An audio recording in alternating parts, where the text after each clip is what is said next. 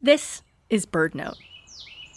As a young child, Kenn Kaufman ventured into his neighborhood in search of the tigers, bears, and dinosaurs he read about in nature books, but quickly found that Indiana doesn't have those. So, six year old Kenn set his sights on the next best thing.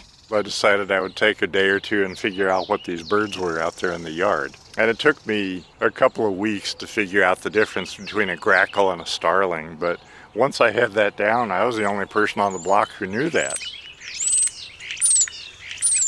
Though he's now a world renowned birder and field guide author, Kenn says his progress was slow.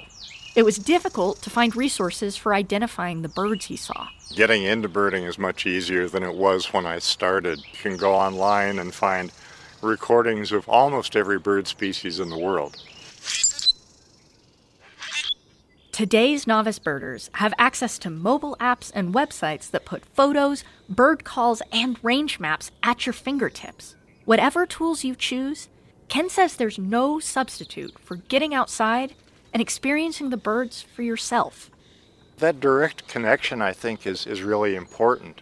Paying attention to the birds around you is going to make your life more three dimensional and more exciting, and they can bring more beauty into your life and I would just urge everyone to try it. You don't have to become a serious birder. I would love to have everyone in the world just appreciate the beauty that's out there and just the wonder of these little creatures that we share this planet with. For BirdNote, I'm Ariana Remmel.